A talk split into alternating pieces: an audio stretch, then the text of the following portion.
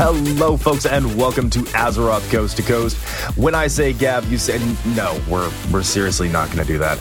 I, of course, am Gavriil, and this is my good buddy, Mr. Kevin. Hello. Chris is going to be out this week as he is having his blood replaced with pure grain alcohol in an attempt to simultaneously become the most Scottish Scot, Australian Aussie, and Finnish Finn to have ever existed. Last week, Kevin and Chris talked about the challenges, various challenges, and other sundry details I don't exactly remember. Well, this week... Chris. Huh?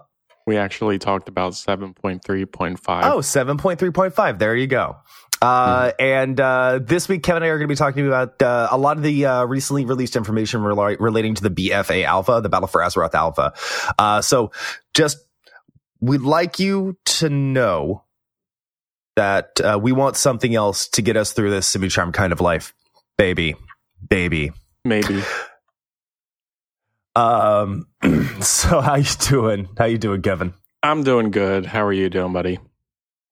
I'm doing absolutely fantastic, buddy. You know I am. So what's your week been like?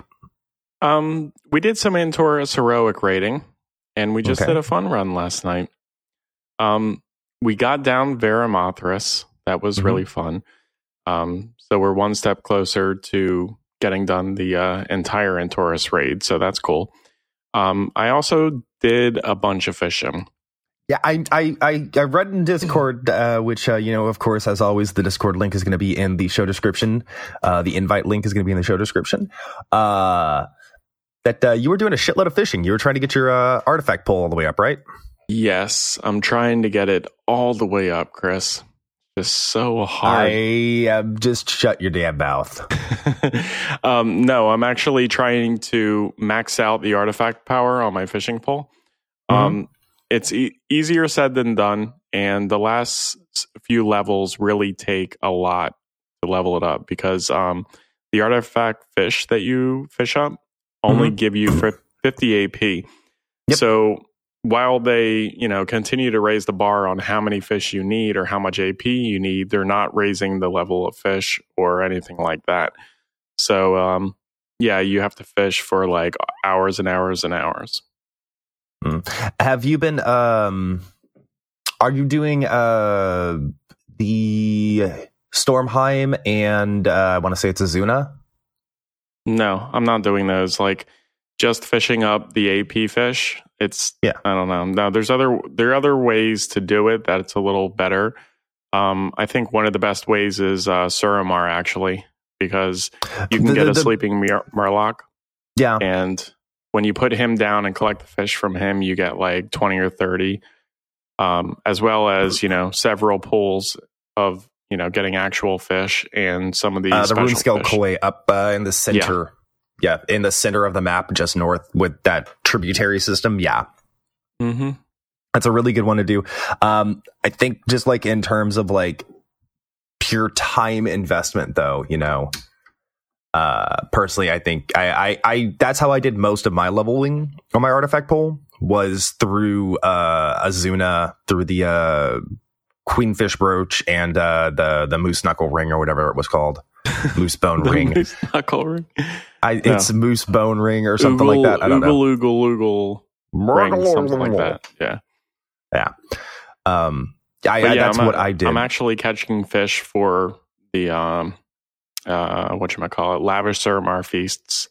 I mean, so. Yeah, if you're trying to make feasts, yes, doing it the other way is probably the best way to do it.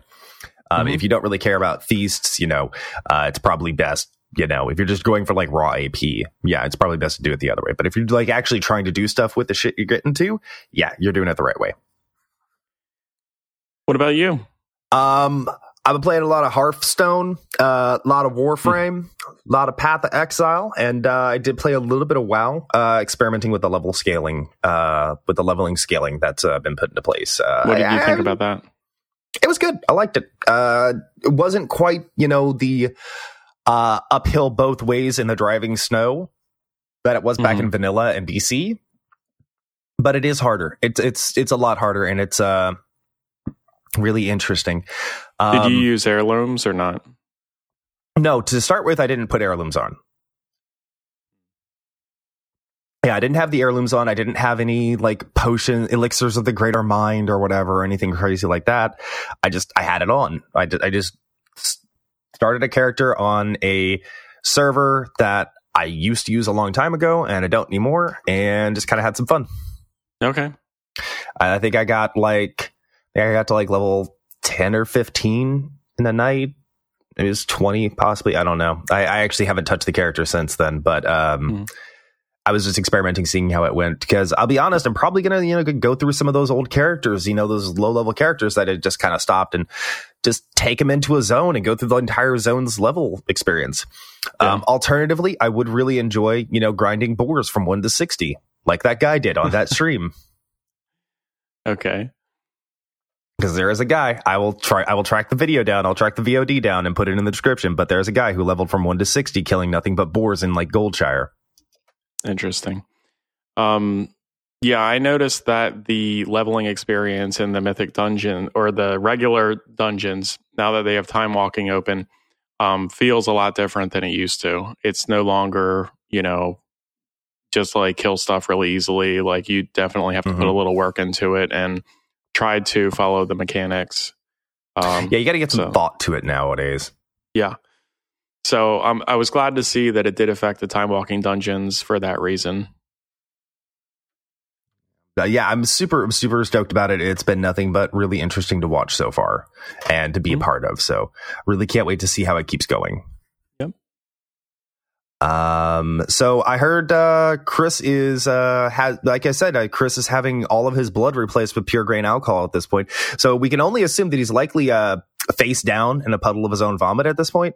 Yeah, especially at 5 o'clock in the afternoon. Yeah, 5 in the afternoon and but 4 or 5 o'clock in the afternoon. Yeah, that's prime drinking time for those Scottish people. Yeah, I mean every point in time is prime drinking time for Scottish people, but I mean that's beside the point. No offense to this, actually, yeah, total offense meant to the Scots. Come fight me, bro. There you go. Say that to me online and not to my face, fucker. I don't even know. As friend of the show, Kaylee would say, fight me in real life. Fight me IRL, scumbag. So listener feedback. What'd we get? Yeah. I guess I'll talk about Twitter since Chris isn't here. And okay. Chris usually talks about Twitter. Is that okay? Do it. So at Arlie82, which is Arlie, friend of the show. So challenge skin for bear was pretty easy originally, and then they nerfed you a bunch, and now it's one of the hardest because they have no active mitigation anymore. Boo-hoo! Druids were like the best tanks through most of the expansion, so boo-hoo, I'm so sad for you. Druid, I think Druid has been consistently top-tier tank for the entire expansion, so... Boo-hoo, I'm so sad for you all. Try being a paladin. It's still hard as balls as paladin. It's been hard as balls since the beginning, and it's still hard as balls at this point because paladin is so gear dependent. Also, we got a comment from somebody we don't know. Oh my god, somebody that's not part of our circle of friends?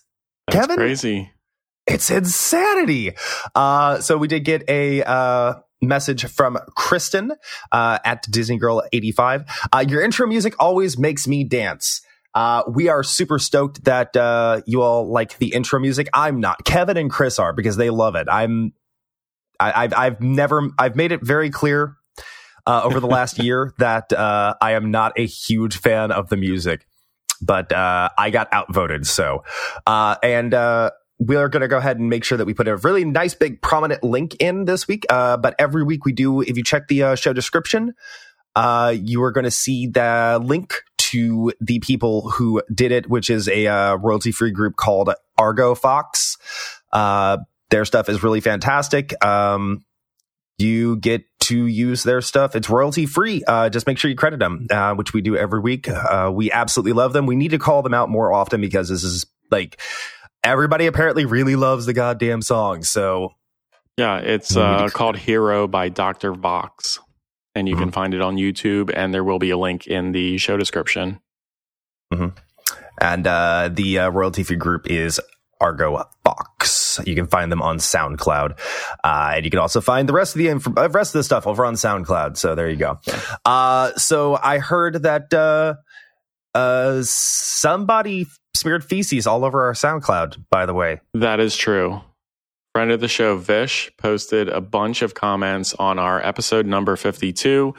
And SoundCloud gives you this feature where you can actually like put inline comments during the show. So without actually going back and listening to the show and hearing where seeing where the pop-ups are for the different notes that she's put in, it's very difficult to tell what all these comments were about.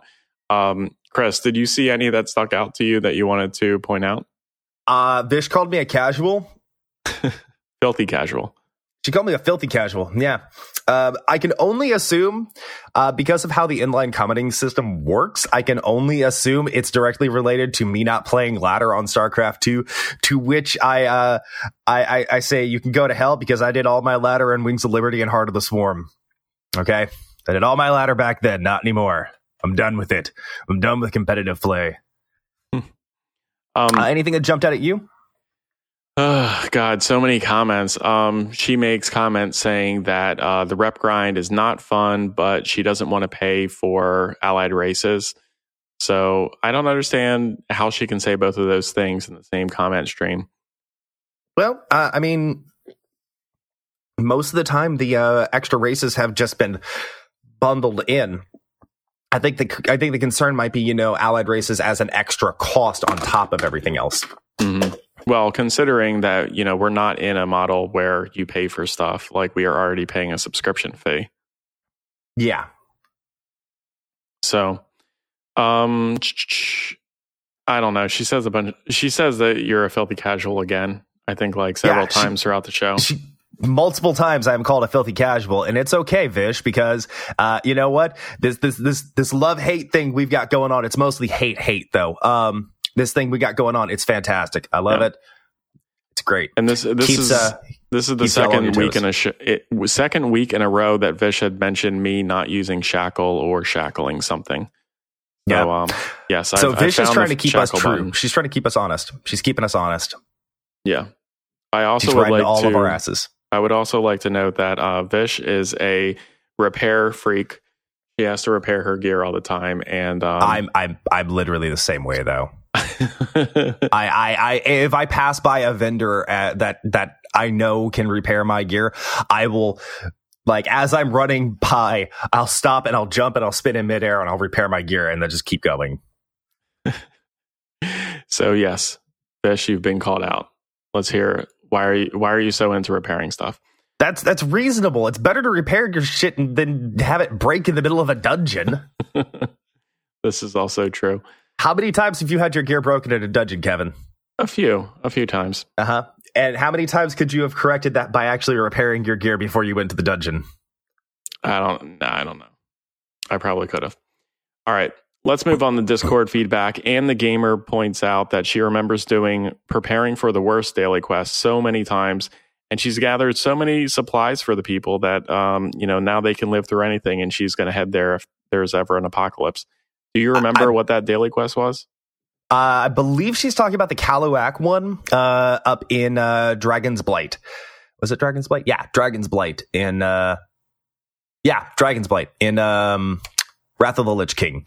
That was one of the only ways. It was one of the few ways to grind Kaluak rep.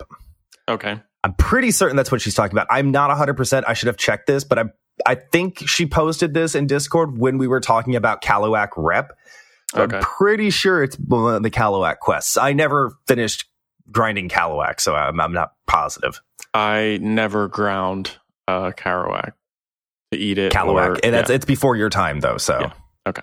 Yeah. We also did get a nice little comment. We got a wall of text from Rillandune, Vincent Minucci, good friend of the show, referencing episode 51. So this is 2 episodes back. He agrees with me. Ha! Fuck you, Kevin. Fuck you, Chris. He agrees with me. Destiny 2 is his biggest purchase regret of 2017, hands down. I am not the only one. So there we go. He also does mention, and this is going to be in relation to us talking about the Overwatch League and things like that, because we were complaining about how Overwatch League doesn't have regional players. He mentions that most MLS Major League Soccer players are Americans, but that's mainly because the Americans are subpar footballers, as per the shit-tastic performances of the USMNT, which I have no idea. U.S. men's national team, I'm assuming. Yeah. I'm assuming it's U.S. men's national team. And the MLS is a supremely subpar league. And to be clear, I am a card-carrying and front-row seat-holding member of the supporter club for the Philadelphia Union, which is the Philly MLS team. And like all Philly teams, they suck. Do you have a comment related to that? Kevin? I don't really follow them, but I'm assuming that he's right. Okay.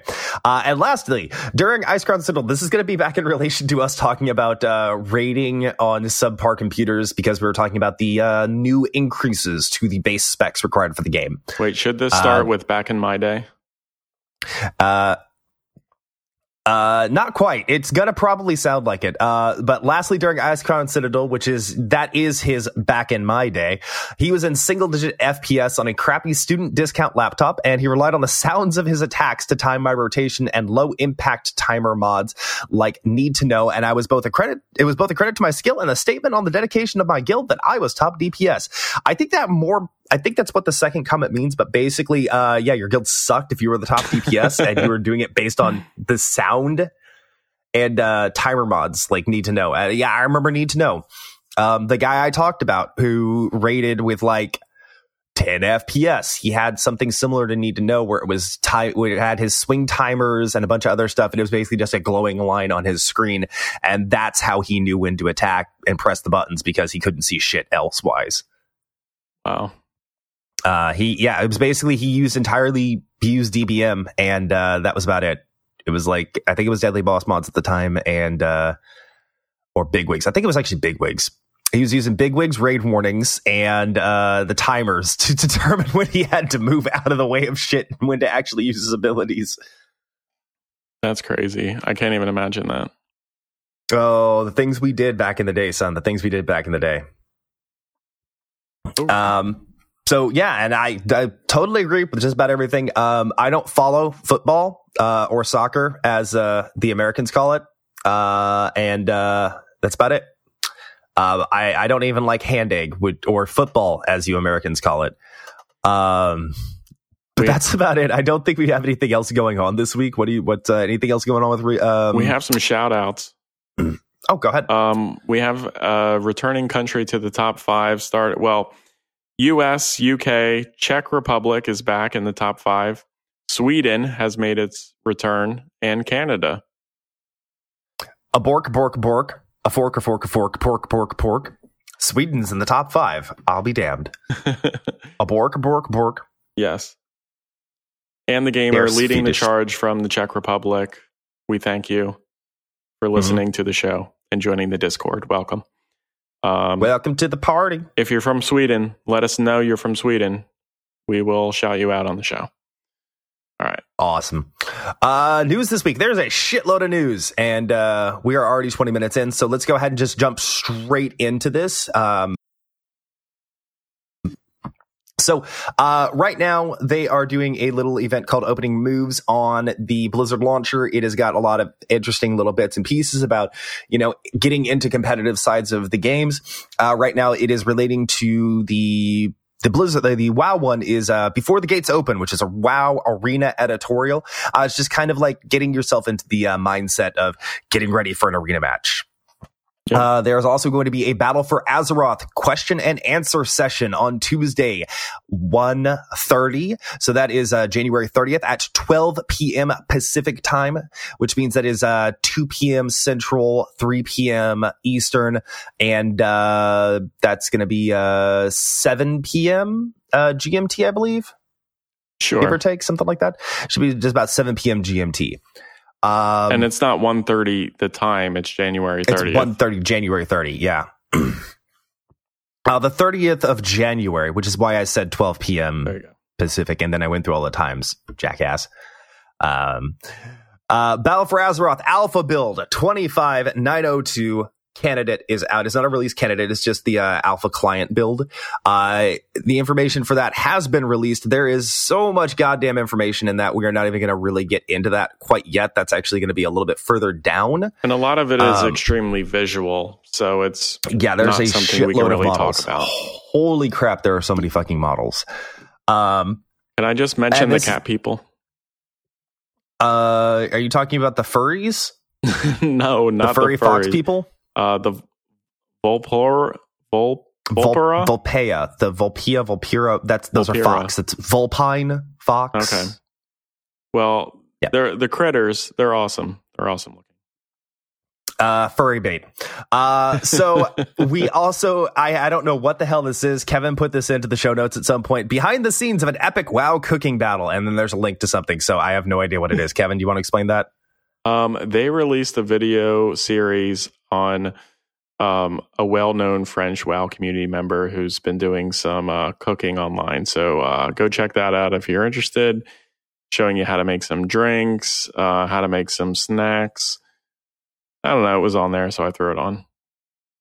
I'm into cooking stuff like outside of the show. Like some of that stuff's cool. There you are. All right, whatevs. All right, chums, let's do this. Recruit a Friend changes. So there has been some pretty significant changes to the Recruit a Friend system with the new level scaling that exists. So instead of receiving... So the way the system is going to work now, instead of receiving the triple bonus to XP, you're now going to be receiving a 50% bonus to your XP. So instead of receiving 200% increased experience, you will now be receiving 50% bonus experience. So... That's kind of a big deal, but I'm happy with it because it kind of it still keeps you leveling quickly, but at the same time, it doesn't gut the whole reason for this level scaling change that exists right now, which is, get people to experience the content, have it be more relevant to you for a longer period of time. So that is effective January 22nd of this year. Now, if you had already linked up with another person, you had already RAF'd somebody for XP boost and all that kind of jazz, that will still stay active at the old rates. This information is now relating to new stuff. So a new recruit a friend invite. If you send it out now, it'll be the 50% bonus. If you had done it before January 22nd, it will still receive the triple XP, the 200% bonus. At least until the link between your account expires, 90 days from account date creation. And just reminders, recruiter friend invites are gone after 7 days. Heirloom gear XP bonuses will no longer stack with RAF boosts. So, so a lot of the information I'm going to be giving y'all today about this, it relates only to new invites, new RAF boosts that were created after or on January 22nd, 2018. So if your recruiter friend existed before January 22nd, heirloom gear will still stack with your bonus XP. After, though, it will no longer stack with the bonus XP, and this is all designed to make it easier to increase the time frame that you're going to be spending in the leveling, while also maintaining that sense of ease you get because you are having a recruiter friend boost. So all the other rewards that exist are unchanged still. So you still will be able to summon your friend once every half hour, 30 minutes. You still get a 10% bonus from killing mobs that grant reputation. You will also still be able to grant a level for every 2 levels your friend gains. While the accounts are linked, they can grant 1 level to one of your characters. You will still also receive the normal recruiter rewards, including the game time and epic mounts for any sort of RAF bonuses you may get. So big changes to the recruiter friend system. I'm quite happy with them. They bring them kind of in line with trying to make leveling great again, I guess. I don't know. Beyond that, I think that's about it for Warcraft. What do you think? That sound about right? Yeah, we'll be getting into the water cooler discussion as part of the main topic. Mm-hmm. So that was the other big piece of news this week. Yeah. Okay, so we're going to go ahead and just try to jump real quick through this. I've got quite a few of them to go through. Did you want to do Heroes of the Storm, since that's normally Chris's segment? Okay, I'm going to go ahead and just dump Diablo 3 and Hearthstone real fast. So Season 12 will be end. Season 12 of Diablo 3's ladder will be ending on February 11th at 5 p.m. PST. That is 5 p.m. CE. How is that 5 p.m. both days? That's what they said. Oh, wait. Okay. So it's two separate, it's two separate ends. It's two separate regions. So it's two separate ends. Okay. So it'll be 5 p.m. on 2/11, regardless of your time zone of US or Europe. I'm assuming they're going to do the same thing with the Asia's regions too, with the SEA region also. Season 13 will be starting on 2/23. So that is February 23rd at 5 p.m. for both Europe and the US and North American regions. So, if you are trying to get your Slayer or Conqueror or Conquests completed, for that extra stash tab, do it now. Now, here's another big one. It's a big one. It's important to me. I'm going to go through it real quick, though. So, Hearthstone. There is a new ranked ladder system that will be incoming very shortly. So the new system, the current system is basically you start at rank 25 and you work your way up. At the end of the season, you decay all the way back to rank 25 and you gain a series and you gain stars based on your highest level, which then increases, you know, the rank that you start the season at. It will now be you will only decay 4 ranks at a time. So if you are legend at the end of a season, you'll decay back to rank 4. If you are rank 5 at the end of the season, you'll decay back to rank 9, et cetera, et cetera, et cetera. So you will no longer decay all the way back to the beginning. There will no longer be that long, slow grind up the ladder. It's designed to streamline the ladder grind slightly, in addition to providing the new player, providing a better new player experience, which is something that a lot of Hearthstone players, I know Kriparian, I know Savige, I know Kibler talks about it a lot. Toast, Kibler, you know, a lot of people, like a lot of the very people that are very deeply involved in the Hearthstone community are very specifically talked about the new player experience before. And this should actually encourage people to play casually and play in the ranked system, as your experience at rank 25 will now be more indicative of playing against actual rank 25 players instead of playing against Rizakis priests and Jade Druids at rank 20 like it is currently. So you'll get more players that are newer to the game and have a better, have a more similar deck, because everybody that's actually got the good stuff and actually is climbing and has climbed before in the past will be way up there already. Also, each rank will now require 5 stars instead of each tier of ranks requiring a different amount of stars. So they no longer will start you at 3 stars and then go to 4 and then 5 at the very end. All ranks will now require 5 stars to make. You still will be able to get win streaks, so that's okay. So the bonus, the prize for the season, which used to require hitting rank 20 by the end of the season, it will now only require 5 games of ranked. So you have to play 5 ranked matches. I believe it's... That's pretty cool. I believe it's win. I believe it's 5 wins, but I'm not entirely positive. I have to double check that one. But it will now only require 5 wins of any rank to receive your card back for the season. Ben Brode did a fantastic developer insight video on it. Go ahead and watch it. It's absolutely amazing. Cool. Yep. Good. Your turn. Go ahead. All right. Here's the Storm. Maiev was released, and there is a hero spotlight video with that same dude who does them. It hasn't been released yet, has she? No, I think that she's on PTR though. I believe. Yes, she's on PTR. I was just trying to make sure that was we were clear on that one. Released. Sorry, the hero spotlight video was released.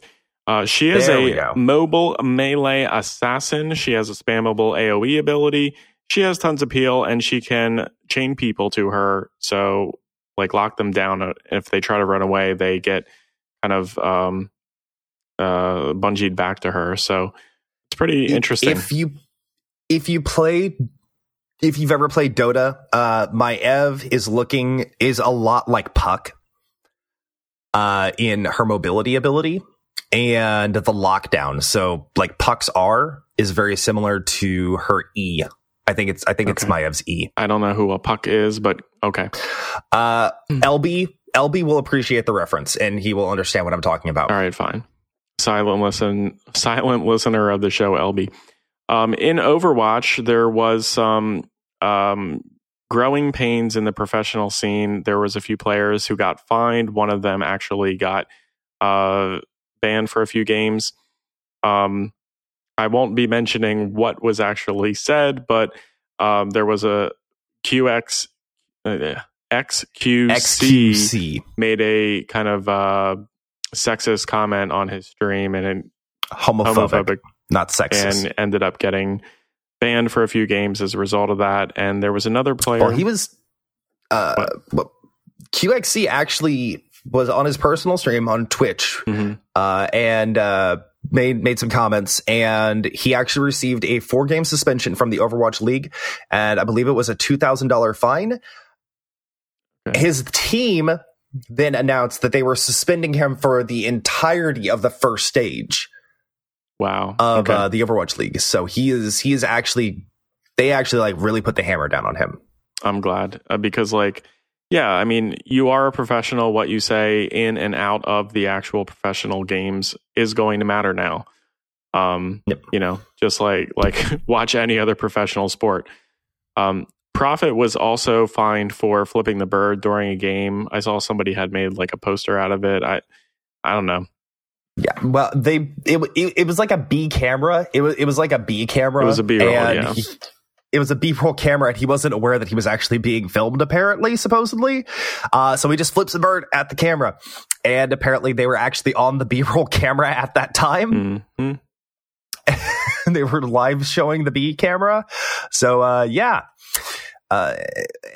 this is a group that's generally like FPS players is a group generally not known for high levels of professionalism. Are they? I don't typically associate professionalism with FPS players. I haven't watched like other FPS games, but yeah, this is not good news for the first opening month of, you know. Well, no, it's actually very good news. Like what the reactions are very good news. The sanctions and what they're doing about it is great. Anyway. I mean, if we want to treat esports as sports, like legitimate sport and legitimate enterprise, you know, we need to have those same sort of standards that other sports hold their players up to. Yeah, and you can't get the kids in if people are flipping the bird and, you know, you're finding a player on Twitch after you watch the professional match and watching them play the game and they're saying shit that is not okay. You know, they're trying to pull kids into this. Like I mean, obviously, you're not going to get Pop-Tarts as your big corporate sponsor if, you know, the entirety is people making homophobic comments and flipping the bird at the camera screen. Come on, kids, let's get some Pop-Tarts. Just the news of this is going to probably rattle some of the potential sponsors, and They actually picked up like 3 big name sponsors recently. I think one of them was actually Sour Patch Kids. Oh my god! I think I remember reading something about that they might have picked up Sour Patch Kids as one of their sponsors. You don't need Sour Patch Kids as a sponsor. They're already eating Sour Patch Kids. Yeah, pretty much. Yeah. All right. Blizzard World was released as well as what we talked about last week, which was over 100 new cosmetic items were added to the game in the base loot boxes. So you'll be able to pick these up from normal loot boxes as you level up your characters in Overwatch. And that does include the brand new cross-game skins. So you know, all of the ones that the new skins that are... like homages, I guess your characters are now cosplaying as characters from other Blizzard games. Yeah. So the Overwatch characters are cosplaying. Yeah, there's a lot of Diablo theme skins. It was cool. Yeah, Barbarian, Zarya. Yeah, fantastic skin. Mm-hmm. So StarCraft, real quick. StarCraft, we also saw we have some co-op changes incoming. Horner and Han will be getting some balance changes to prevent the Reaper-Raven combination composition from being the only correct build that players are playing right now. Because right now, pretty much everybody's playing Reaper-Raven. That's it. Whatever. I don't know. Whatevs. You don't really play all that much. You don't really play, so... we did have some Destiny 2 news. I'll briefly go over this. The New Monarchy won the Faction Rally last week, so you can pick up your gun for, I think, 1,000 gems or whatever the gold's called in that game. 1,000 glimmer. If you get your glimmer. If you supported New Monarchy. Mm-hmm. If you supported New Monarchy, you get it for 1,000. Yeah, and the other people are fucked. The content... They have to pay like 50, I think. The content patch is also coming out next week. We're getting a rework of Iron Banner, so the next time Iron Banner is released, which I think is also soon, there'll be some new guns, a new emblem, and some new rewards for that. Masterwork armor is being released, which you'll be able to actually switch between like mobility or regenerative or restorative or resilience. And there will be raid-specific armor mods available. So only like mods you can only get from the raid and will only be active when you are in the raid. The one that they were showing on the screenshot showed that you'd have plus 25%. Does anybody really care about Destiny 2?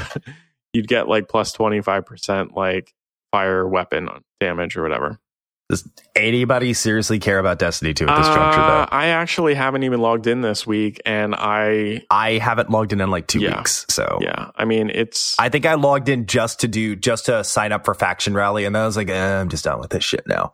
Yeah, Faction Rally I thought was really poorly implemented, and it was like a mystery how you got Faction Rally items, and I only got one of the quests to do something in order to get more Faction Rally things. So I just kind of put it to the side and didn't play it.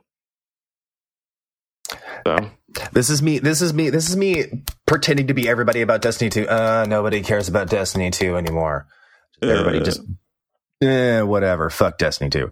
I'm done with it. I'm gonna uninstall it at some point, like I uninstalled Diablo 3. Actually, I uninstalled Diablo 3 in a rage, okay? I failed a challenge rift, and I was just like, fuck this, I'm done with this game now. And I uninstalled Diablo 3. Yeah, and then you started playing Path of Exiles, which is arguably worse. No, sir, Path of Exile is not. Remember, I loved Diablo 2. I played a shitload of Diablo 2, so Path of Exile is much closer to Diablo 2 than Diablo 3 was. Okay. So, a little bit of nostalgia. Let's get into the main topic, shall we? Okay. I'm okay with that. So we got Battle of Azeroth. So we had a really big water cooler that they did about class design philosophy. Yeah. And the main thing that they said about their philosophy on class design in the Battle for Azeroth is going to be the slogan, remember what makes us strong. So what they're trying to do is to promote what makes each class unique and kind of highlighting those aspects of the different classes. So something that I very specifically mentioned to you when we were discussing this before the show was this is a direct repudiation of the very, very, at this point, long-standing design goal of bring the player, not the class, which is something that we heard a lot of during Wrath of the Lich King, because I think that's when I'm pretty certain Wrath of the Lich King is when mages got time warp. Okay. Well, before we go into that, let's kind of roll through some of what they talked about in this article here, because I think some of it is interesting. And they did kind of point out why they're doing this. So let's just make sure we don't spend like 30 minutes just like quoting the article. Let's kind of like hit the high points. Let's read the article word for word. Okay. The one thing that they're saying is they're emphasizing uniqueness amongst the classes, especially when it comes to utility. And utility to me is like the stuff that you're not doing when you're like healing or damaging stuff. So like stuns and roots and polymorphs or time bloodlust, all that other jazz, battle res, things like that. Yeah, that's all utility. Yep. And they're trying to give each class a very unique spin or have some distinction among them. And they're also working with the content design team so that like world quests or dungeons or raids would be able to highlight certain features of certain classes. So like that class would do well on a certain fight or a certain quest or something, I'm assuming. Which is interesting. It's interesting, but there are already people flipping their absolute shit about this because they've spent the last 10 years telling us, bring the player, not the class, bring the player, not the class. Oh, I just hit my damn mic. They're telling us to bring the player, not the class. And now all of a sudden it's bring the class, not the player. Or bring the utility ability, not the player. There's a difference between not being able to do something outright versus this player excels in this fight or does better than another player in this fight. They're not saying that, like, okay, we're going to make a raid boss where, like, you need this ability, and if you don't have it, you can just forget raiding on this tier. Like, just turn around and walk out. Well, I mean, there were tiers that were like that back in the past. Maru, especially in BC Sunwell. Maru, I think, was pretty much Muru was shamans. Shamans across the fucking board. You needed 1 million shamans for that fight. I think it was for the chain healing effects. And you needed a dwarf to do anti-fears in some kind of vanilla. You needed fear wards. Yeah, fear wards. For Alliance, you had to have like dwarf priests there for fear wards. Like, it was okay. It wasn't 100% necessary, but it was pretty necessary. It made fights a lot easier, like Onyxia. Okay. It made like the Onyxia fight a lot easier to deal with. Mm-hmm. Yeah, no, it's just like it's a direct repudiation of the philosophy of bring the player, not the class. I mean, which I mean, I'm okay with. I like the thought of having uniqueness, like the class is actually having uniqueness. They're talking specifically about utility. I mean, and they're talking about some of the main abilities of that class, like in terms of like they healing. They might be within like a 1% delta of each other in terms of DPS, but if one class can do something that, you know, is broken for a fight, you are going to have the stacking situation back how it used to be. And I'm okay with that. I'm all right with that. I never had a problem with that. I actually got sat quite often because, you know, because of stack fights. I got sat quite a few times. I actually made a couple of characters specifically to level for stack fights. And to gear up for stack fights. But I mean, I don't mind it because at the same time, it's like right now, everybody equally floats at the same level. I'd like the opportunity to shine sometimes. Okay. I would like the opportunity to, you know, it's like, oh, well, on this fight, we need a divine protection. We need hand of protections. Paladins, mount up. You know, I'd like that thought, and you know, it's really interesting. I like it when they take the opportunity to give, you know, certain classes something that's unique, and you know, it might have some benefit. Mm-hmm. Yeah, I like when it adds like an edge. I don't like when you feel like you need that. I think they're going to find that line where, you know, if you bring that player with that certain ability, that's great. I'm glad that they've, you know, we're in the group at the time or whatever. But if they make it, you know, too far the other direction and you feel like you can't do something without a certain ability, then I think it feels bad. So like, I think about like the Varimathras fight that we're facing now on Antorus, where, you know, the tank gets a debuff where you can't heal them, but something like a shield still works. And, you know, I've thought about, you know, going discipline a number of times because I would have more of an ability to shield and protect that tank from dying than being able to just heal them as a holy spec. So I don't know. You know, to feel like you need something and don't have it feels extremely bad, especially when it's not like, oh, I can just like switch a talent and have that ability. It's like, wow, I have to go level up a completely different spec that I haven't been using. And you know, that's what I need to switch to in order to make this fight work. Like, that feels horrible. Yes, but that's not quite what they're talking about specifically. Like they make a really good example in one of the next paragraphs.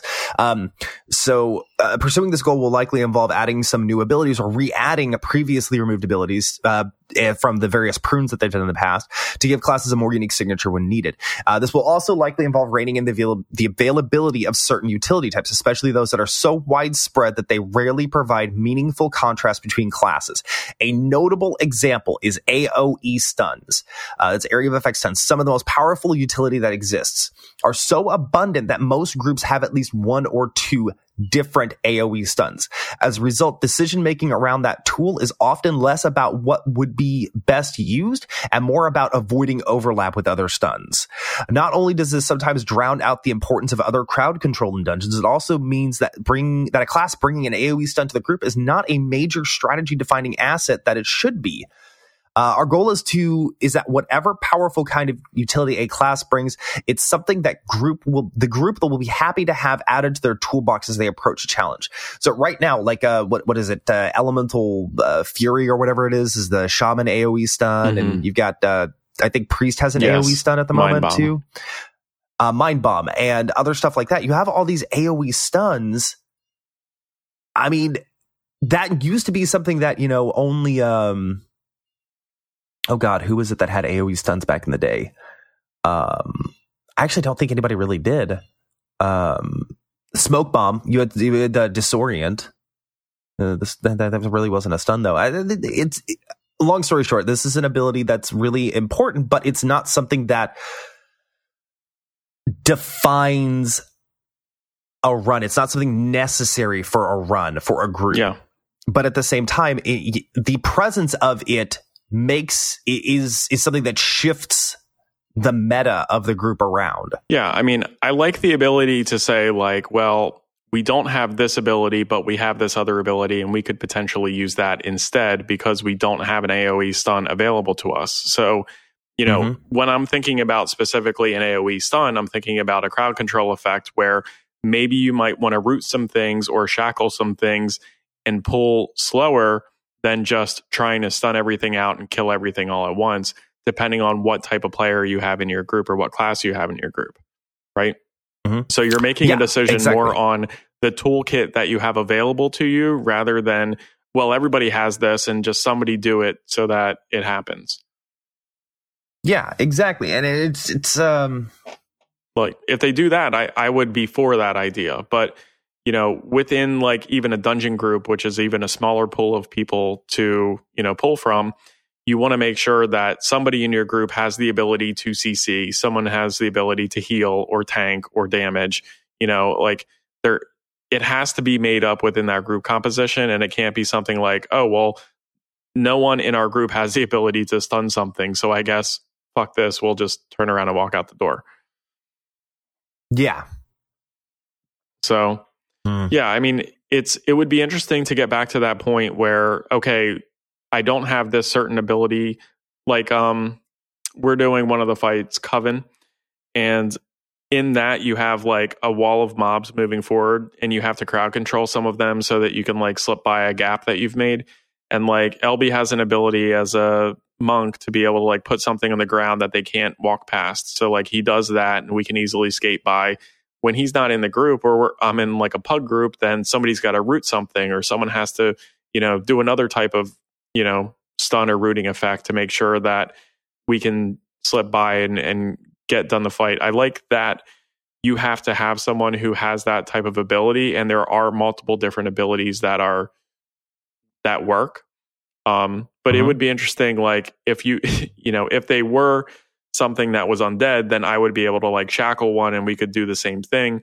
But you know, you have to look at who you have in your group. You need to assess what abilities you have. You need to pick one or pick someone and dedicate them to do that thing so that you guys can live.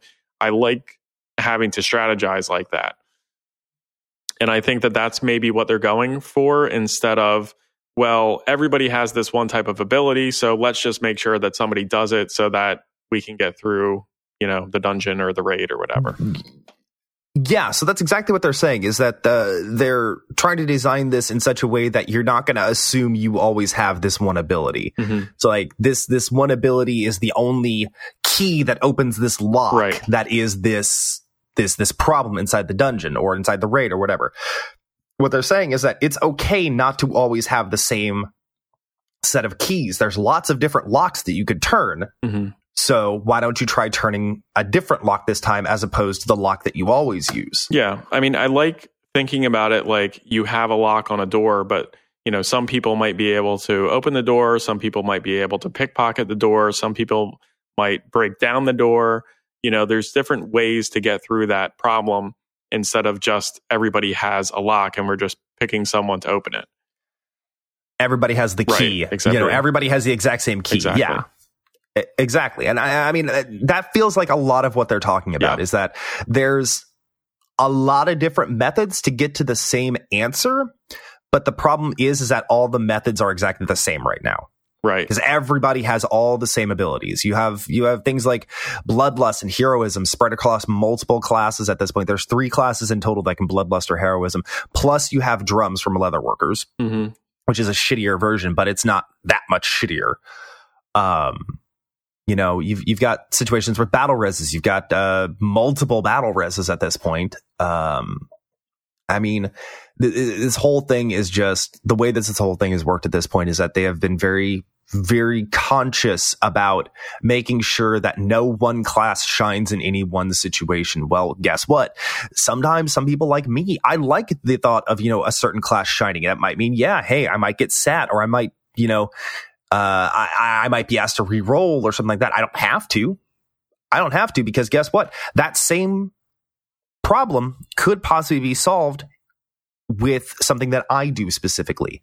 Like, say, as a paladin, you know, they've got there's something where, you know, you need a temporary move speed buff. Well, paladins have a temporary move speed buff, but, you know, it's a situation where, you know, you have to buff somebody else's move speed also. Well, guess what? I have Hand of Freedom, which, you know, one of my talents does increase does give them a move speed buff when I cast Hand of Freedom on somebody. Yeah. You know, it could be a replacement for a sprint in some situations. So it's stuff. It's just little stuff. It's not major things, but in some cases it will be major things, because they're seriously talking about this bringing. I think we might be overreacting just slightly to with us saying that it's like it's going away from bringing the player not the class to bring the class not the player. I think a lot of people are kind of overreacting on that, but yeah. I think that there will be meaningful choices to be made relating to classes. Yeah, I feel like, you know, they had certain abilities. Sorry about that. They had certain abilities that they saw that everyone was using, like Time Warp or something like that, right? Where you have like a momentary haste buff for everyone. And they said, well, people are bringing mages so that they have that ability. Let's give this to other classes so that they also have that ability, because everyone seems to be using it. And I feel like they did that with a bunch of different skills in the game, so that, you know, we kind of have this, like, you know, the butter has been spread across the bread now. But what I hopefully what this means is that they're approaching it from, like, we have this problem. This problem could be solved in multiple ways. Let's give people different ways to solve that problem. So, and, you know, you're kind of flipping it on its head, instead of saying, well, here's an ability that everyone uses and we'll just give it to everybody, to let's look at this problem. Let's see how different people could solve it.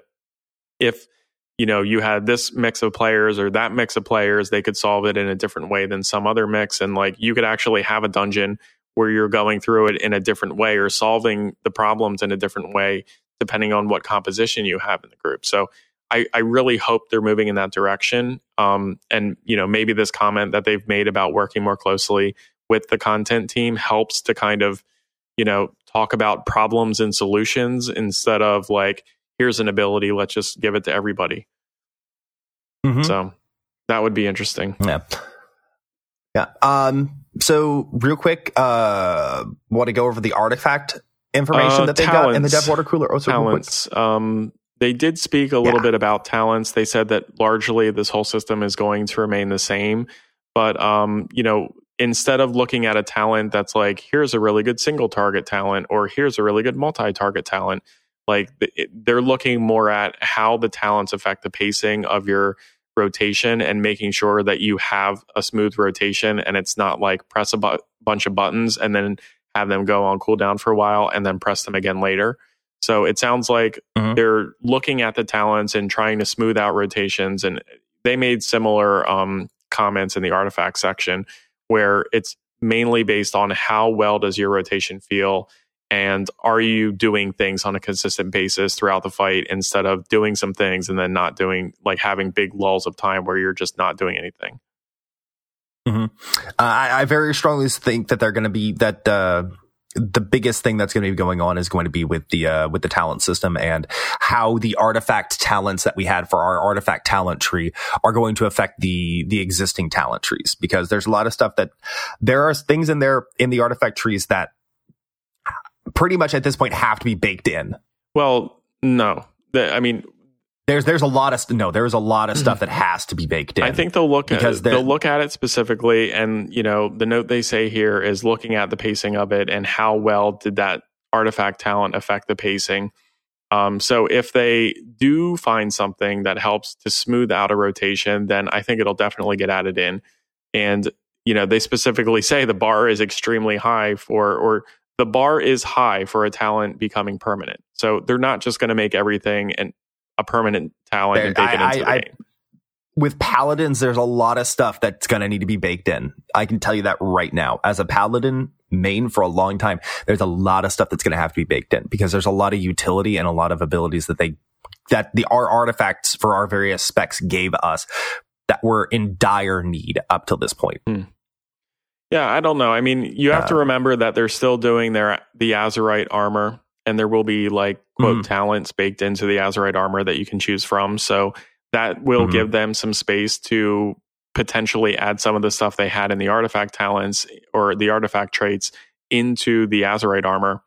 And they also say just after that, too, that said, various specs will likely see one or two familiar traits from their artifacts showing up in their talent tree in Battle for Azeroth. Exactly, because they can't figure out how to get it into either the base tree, or they're just like putting it in there. No. What that is specifically saying is that various specs will see one or two traits from their artifacts show up in their actual talent trees. Okay. That's not talking about the Azerite armor. That's talking about specifically their talent trees. Okay. Yeah. So there are classes that, you know, it's going to be necessary for. And some parts of like specs, there are some paladin specs where some of the shit is just absolutely vital. Yeah. I mean, it's interesting for them to be able to really create a space for themselves where they could experiment with talents in the actual game, and not just like, let's put this on the PTR for a month and see what happens. And I'm glad that they are pulling some of those things into the actual talent trees, and you know, I'm sure some of that will show up as like traits in Azerite armor as well. But it's going to be difficult. It's going to be a difficult balancing act to figure out what they take and put it into the game permanently versus what do they just kind of say, oh, that was a good, fun experiment, and never shows up again, ever again. Exactly. Yeah. Yeah. Putting a heal on Leap of Faith. That was a real fucking great idea, guys. Like, no. Yeah, let's pull the tank out of position. But it heals you. I kept trying to. Well, there's also a reverse. There's a glyph of reversal for it. Let's either take the tank out of, you know, melee range, or, you know, we jump into melee range all of a sudden. You know, I tried to tell people a few times and like actually use it when like, you know, here's somebody who's in danger and I'm pulling them out to like, you know, heal them, because you took me away from my DPS rotation. Exactly. Like my talent, the talent that they put in, like gives it a pretty decent heal, like 20 or 30% of their health. It's not an insignificant heal. No, it's a really decent heal with the talent, but no one wants to be fucking drug out of position ever in their lives. You know, the only time I'm using it is when people are standing in bad and they, you know, don't realize it or whatever. I don't know. It's that one in particular. I'm just like, really, guys? Like, now people are bitching at me even more. Thank you. So, congratulations. You made the most annoying ability in the game even more annoying, even after you nerfed it. Well, you took an annoying ability and you made it actually like somewhat useful so that I would use it more and annoy people more. Oh, man. So these are the broad philosophy. This is the very end of the article that they gave out, by the way. So these are the broad philosophies that are guiding our design in Battle for Azeroth. And we were deliberately light on sharing specific examples of change, which are still in a state of flux at this stage. We welcome a community discussion on the principles we've outlined and look forward to delving into detailed and specific changes as we move forward with our alpha testing in the near future. Yeah. So they're trying to build a dialogue. Yeah, I mean, my thesis to this whole discussion is that if we can start talking about problems and solving problems with different talents or abilities, I think that can bring a really interesting aspect to the game, either in this expansion or future expansions. I can agree with that. Don't give everyone the same key. Yeah, I think that kind of covers that whole sort of topic. I think we did pretty good on that. Yeah.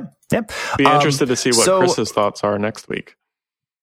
Yes, very interested. So, real quick, do you have any sort of don't do that's or do that's this week? Really quick, I want to bring up something about the fun run. I just can't think of anything very, good or bad about it. I mean, I think it's like kind of the first time for me participating in an ongoing pug group, and it is just crazy different than what you're used to in a typical, raid group. People drop in and out. There's like people talking all the goddamn time. Nobody gives a shit. People aren't raid ready. People just pull. It's just like, ha, ha, ha, it's all for fun. Yeah, some people definitely take the word fun loosely and are, complete assholes about it. And then other people actually say, yeah, this is cool. I'm going to jump in. And then, there's people playing classes or people playing either characters or specs they're not used to. And, that brings its own dynamics. I mean, I think one of the good things that we're doing to mitigate that is we're not playing the exact current content. Like we're doing this on, Tomb of Sargeras right now.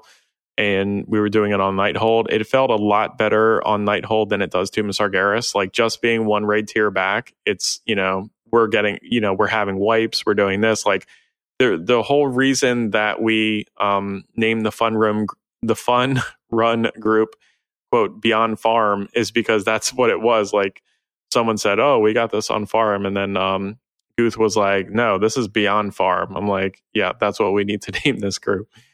So it just doesn't feel that way when you're, one tier back and have people who aren't familiar with the stuff they're doing. It's just a little bit, it's not, I won't say it's not fun, but it's just, it's a bit more stressful than I thought it was going to be. You have to just kind of loosen up about it. You got to just like, you've already farmed this content. You're already done with it. Just have fun with it, dude. Yeah. And it's really cool that like, we're going in with people who don't get to do this very often, and we're taking them through that content. And some people are getting their achievements for the boss kills, and other people are like, hey, that was really cool. Like invite me next week. Like I'll totally do that again. And, just to kind of be kind of taken through that experience, I think is like makes me feel good as a human to like do something like that for someone who wouldn't be able to get to do it otherwise. And I was actually like looking for you online last night to see if you would come and join us, because it was actually pretty fun. I might.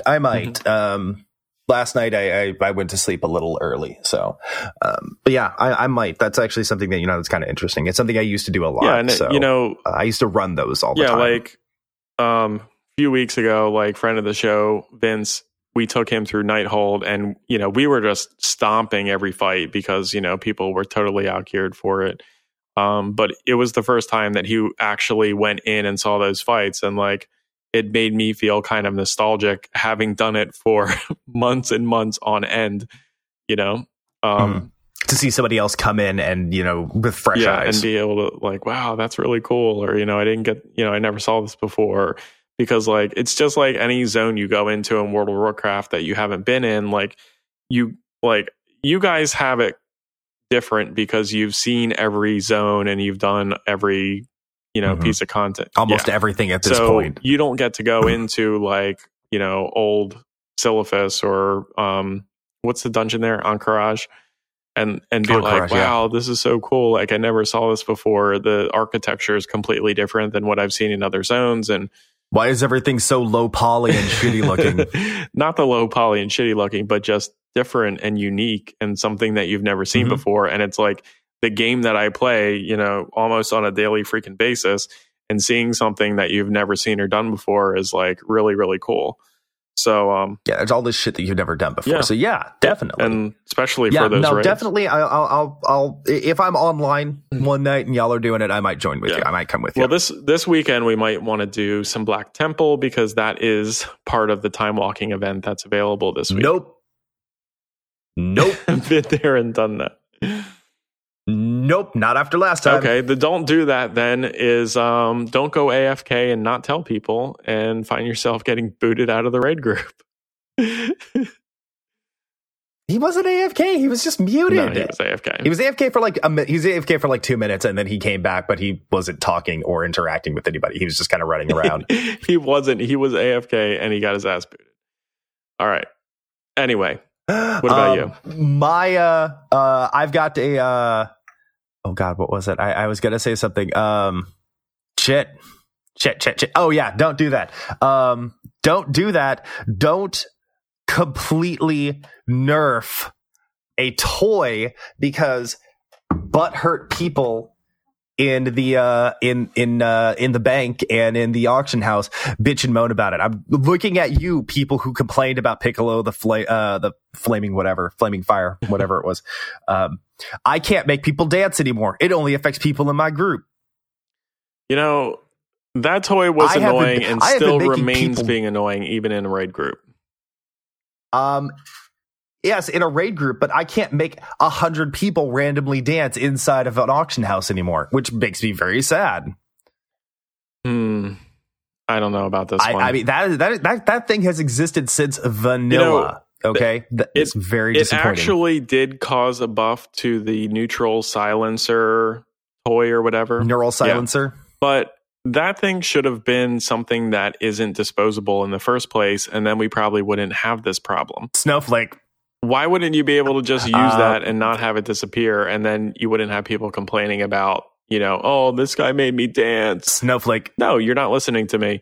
Snowflake. If you could actually put on something, or if you could put a buff on that protected you from that, then people wouldn't complain about it, and you would have your ability to make people dance. You just wouldn't make me dance because I wouldn't want to. Why? What is the problem? What is the problem with just with your character dancing? That all you have to do is hit the space bar to correct. The problem in the guild group is that I'm fucking eating, and I have a 10-second cooldown, and someone always presses that fucking button when I'm eating, and I don't get my buff. Okay, so you have to. That is the only reason I care. But you're still eating while you're standing. You're not. That's the problem, is that when that effect hits you, you still eat. You are still eating. It. No, it does not. Albie. It does not stop you from consuming. It does not stop you from finishing up your thing. It used to back in the day. And then they changed how buffs process and effects that force you to stand. I don't know. All right. You will still continue eating. You just have to wait the other 3 seconds until you get your buff, and then you can jump off and stop dancing. All right, so you sir are a snowflake, and you can go fuck yourself. All right. I'm trying to sound like as Nikolai as I can, as Russian as I can. Maybe it was the toy that makes you cheer. Maybe that's the toy that prevents. No, none of those things forced you to stop. We're going to have to do a test after the show. We will have to take a look at some point. All right, that's going to be it for the show this week, folks. Talk to us at any point during the week. You can find us on Twitter. The show is at Azeroth CTC. Mr. Kevin over here is at SwingCat. That's with a K. Mr. Chris is at Akari_Mag. He is also somewhere face down in a gutter regretting his life decisions. And I am at Gavriil. That's 2 eyes, 1 L_ET. You can email the show at azerothctc@gmail.com. You can visit the website at www.azerothctc.com. Shoot us a review on SoundCloud, Stitcher, iTunes, wherever you may find your podcasts. Please give us all the love and affection, all your loving. And tell me that you care. So say good night, boys. Good night.